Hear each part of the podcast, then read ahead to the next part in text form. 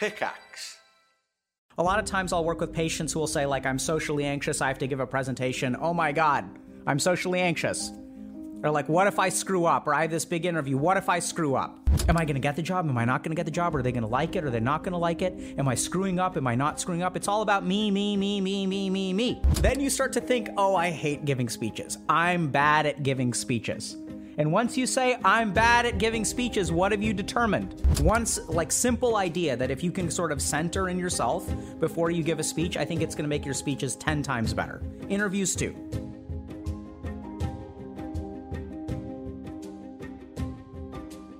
Yeah, so average X2 says I have an interview in 1 hour, big if I get it. Any tips? Absolutely. So here's here's a tip. So while I was talking, so I gave a speech recently, right? So here's the thing. Someone asked me um, someone from our community asked me afterward they're like you know, did you like get any formal training in like giving a speech? Like did you like how did you learn how to give speeches? It's a really good question. The interesting thing is I have very, very little, if no, formal training. So I, I had about a two-hour workshop in preparation for a, a talk that I gave when I graduated from residency. So that was pretty cool.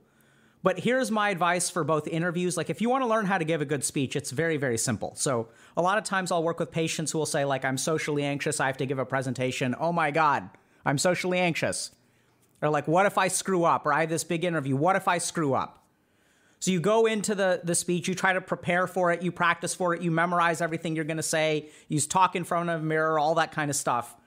So let's think for when you think for a second, what's going on in your head when you give a speech? What are you worried about? Like what what is your occupied by your mind? Okay, I have to remember all these things. I, I wrote 300 lines. I have to remember what comes next and what comes next, what comes next. What if I look like an idiot? Are they are they liking it? Are they disliking it? What if people like what if I stutter? What if I do this? What if I do this? So where is your mind occupied? It's not occupied on the speech. It's occupied with the way that you are being judged. You're worried about judgment, right? And that is going to lead to a suboptimal delivery of a speech. So there's one really simple tip. One like simple idea that if you can sort of center in yourself before you give a speech, I think it's going to make your speeches 10 times better interviews too. And that is to remember that if you're giving a speech, right, even if it's for a class, so you're giving a presentation, you can't just randomly give a speech. The only time you can give a speech or a presentation is if someone asks you to do it, right? Someone has to do it, like invite you to do it. Like, so at the end of class, like even your professor, I know it sounds kind of weird, but is giving you the opportunity to like give a speech. They're giving you an opportunity to give a presentation. Even for an interview, someone is inviting you there to talk to you. So they are there to listen to you. Everyone in the room is not there to judge you. That's not actually what they're there for. The reason you are being called to give a presentation or give a speech is because they want to hear what you have to say. It may be part of a class, but still, you are being invited. So here's the main thing you need to remember this is an opportunity for you to share and enrich the lives of everyone who's like listening to you. So if you're giving a presentation, I sort of learned this in medical school where I realized, even as a medical student, so I'm giving a presentation in front of people who have 30 years more experience than I do. And at the same time, like I'm studying this stuff, I can share some piece of information that a room full of doctors can listen to that may actually help them save a life one day. Even though I'm a student, right? Uh, like there's some tidbit that this person may not know. These people are not omniscient.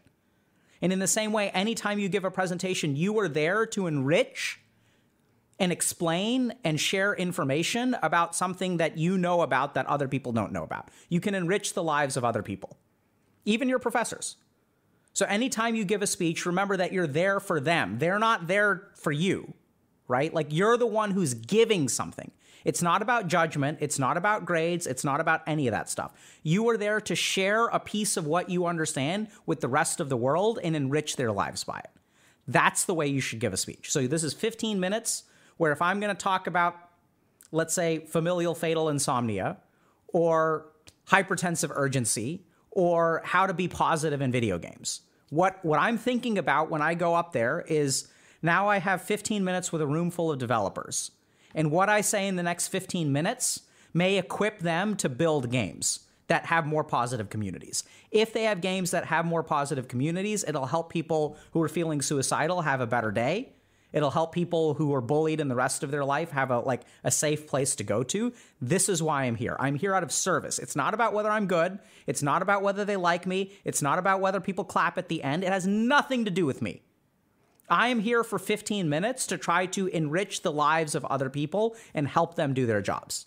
That's why I'm here. And that's what you should base your entire speech on. So then the question becomes what can I teach these people in 15 minutes that will help them build positive communities within video games?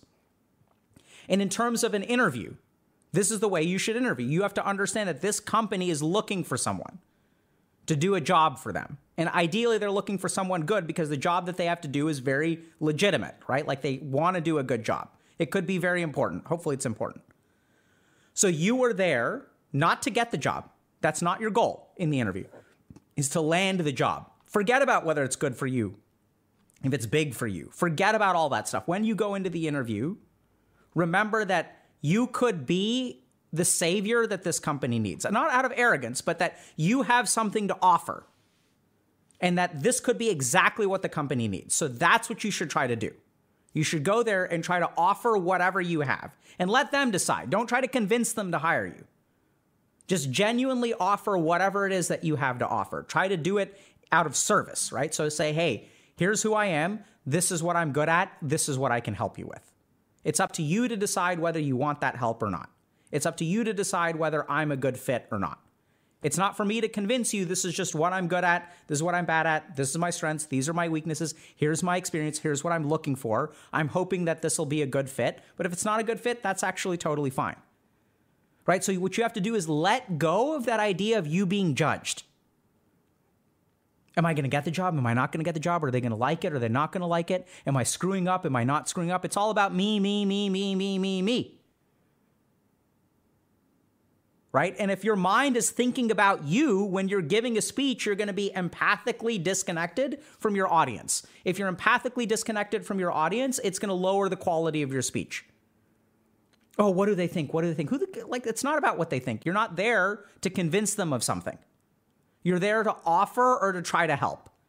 And once you s- shift that from your ego and where, the way that people are perceiving you to genuinely trying to help, and if it's not helpful, it's not helpful. Like even when I gave that speech, like on Friday or Saturday, I knew it could have been useless. Or sorry, on Thursday right? Like maybe these people aren't, it's not going to benefit them. Like I have no idea. I don't know what it's like to be a game developer. So I'm going to show up. I have no idea if it's good or bad. I didn't check with anyone ahead of time. Maybe I should have, retrospect. But all it is is like I'm going to try to do the best that I can given the task that I've been given and try to help and enrich the lives of other people. That's what you should focus on. It's going to make it beautiful in terms of like the way that you conceptualize what you're going to say. Because, okay, who is this person? What do they need to understand? What am I trying to teach them? What can I accomplish in 15 minutes? All of these questions will then, like, sort of come to the surface and they'll organize your speech for you. Okay? And if you have an interview, just do the same thing. Recognize that, like, take a look at your resume, take a look at your CV, look your, look in the in the mirror, and recognize that you are the person who may be able to help this company immensely. It's not for them, it's not for you to decide whether it's the right job or the wrong job. It's for you to go to them and showcase who you are, right? You want to let them know what you're capable of. So you don't want to like upsell yourself or anything like that. Just be authentic. Be like, hey, here's who I am. This is what I'm good at. This is what I can do for you. Now you tell me whether that's something that y'all want or don't want. Right? And so the more that you kind of orient yourselves towards service, and this is something where you got to be careful because a lot of companies will like take advantage of that sort of thing. So that's like a little bit different. But we're talking about for an interview. I genuinely do, do think so. Even like a, as an employer, like I do the same thing when I interview someone. I'll sort of think a little bit about what can I do for this person. Right? It's not just about a job. It's about like someone's growth longitudinally. Like, is this the right place for them to be? Can I do a lot to help this person? Is this the right place for them to be? right? And the more that you think about the other person, the more you step away from your ego. The more you step away from your ego, the less you engage your default mode network. For those of you that have seen Dr. K's Guide to Depression, the neuroscience lecture, right? And the more you step away from the default mode network, the less self critical you're gonna be, the more natural you're gonna feel, the better your interview will go, the better your speech will go. Make sense?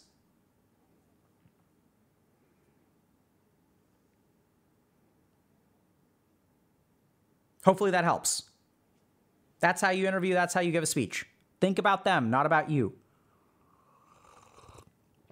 I know it's kind of wild, but the interview is not about you, right? It's kind of weird. The speech is not about you. That's easier to understand. Okay. Sounds an awful lot like detachment. You are correct. So, this is the thing about detachment. Everyone's like, oh, be detached. Question is, how? How? How do we become detached? if you want to understand how to become detached, look at your mind, right? What are you thinking about? Oh my God, what are they going to think? What are they going to think? Am I going to say uh too much? Am I going to say um too much? If you start thinking in the middle of a speech, am I saying uh too much? Am I going to say uh um too much? What do you think you're going to start doing? Say uh and um. And then you panic. Oh my God, I'm saying uh and um, uh. And then you're like, oh my God, I'm doing it again. Then you start stalling. Your flow gets disrupted. It gets worse. Then you get into a vicious cycle and then you're traumatized. Then you end up with, then you start to think, oh, I hate giving speeches. I'm bad at giving speeches. And once you say, I'm bad at giving speeches, what have you determined? You've determined that your identity, you've become deterministic. Now I am something. Right? I'm so bad at it, never again. You see how deterministic that is? It's not I screwed up. It's not my mind got away from me, I got distracted. I couldn't focus on the speech. I started thinking about the wrong things. That's not what you think. You say, I'm bad at giving speeches. And why is that? That's because your default mode network is activated. Your default mode network, your ability to self reflect, a lot of your sense of identity comes out of that. And then you lose sight of the other person. Then you lose sight of empathy when you get caught up with yourself. When you lose sight of empathy and you don't understand the other person's perspective, your ability to tune into the audience gets shattered because all you're doing is tuning into yourself. And then your speech is going to come across poorly, right? Because you're not connected with your audience. It's about the audience, it's about the interviewer. Got it? Make sense? Yeah, so uh, XC11 is saying, wow, can we use this for social situations? Yes, but there's an important caveat for social situations, okay? So in social situations, you're not actually there to serve right? So that's important because if you're not careful, if you adopt fully the same idea as a job interview or giving a speech, you're going to be tuned into just them, which is going to make it a poor experience for you. So, what I would devote yourself to in a social situation is having a good time yourself and creating a good time for other people. But you don't want to make it too lopsided. We see this problem a lot where people are like, you'll emphasize everyone else in the so- social situation without looking for your own entertainment. Because in a social situation, it's more even, right? You're there to have a good time, and other people are there to have a good time. But I'd still do the same thing in terms of don't get caught up about, oh my God, am I having a good time? Oh my God, it's not fun here. Oh my God, these people aren't having a good time. Oh my God, like you're just thinking all up here. Which that may be somewhat true. Like, you know, you know, there's elements of that that could be true, but you don't want to get caught up in that, right? So it's just like try to enjoy yourself. Like, what could you do? If other people are playing a game, you you may think to yourself, oh, I suck at that game. I don't want to look like an idiot. So then you don't play the game, you're standing in the corner on your phone, looking at other people with envy. And then you start thinking, oh my God, I'm such a loser. They're all hanging out. I'm just sitting here on the corner of my phone. They're going to think I'm a loser. And then the more they think you, you think they think you're a loser, what do you end up doing? Scrolling. Right? And then it just gets worse. So, like, if you feel like an idiot, you can say, hey, I've never played this game before. Does it matter if I suck? And then what are they going to say? They're not going to say, "Yeah, it matters if you suck. Screw you. Go go to the corner and start browsing Reddit, noob." No one's ever going to say that, right? They're going to say like, "No big deal." Like join us. They now they have low expectations for you. And then you just try to have a good time. You're there to have a good time. Right? You're not there to win. You're there to have a good time. And then, like, what are people going to think if you show up and you suck? Like, oh, look at that guy. Like, he's confident.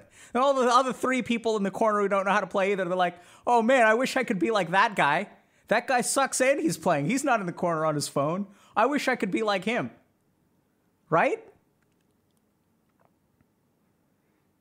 Y'all get it? Just tell people, like, hey, I suck at this.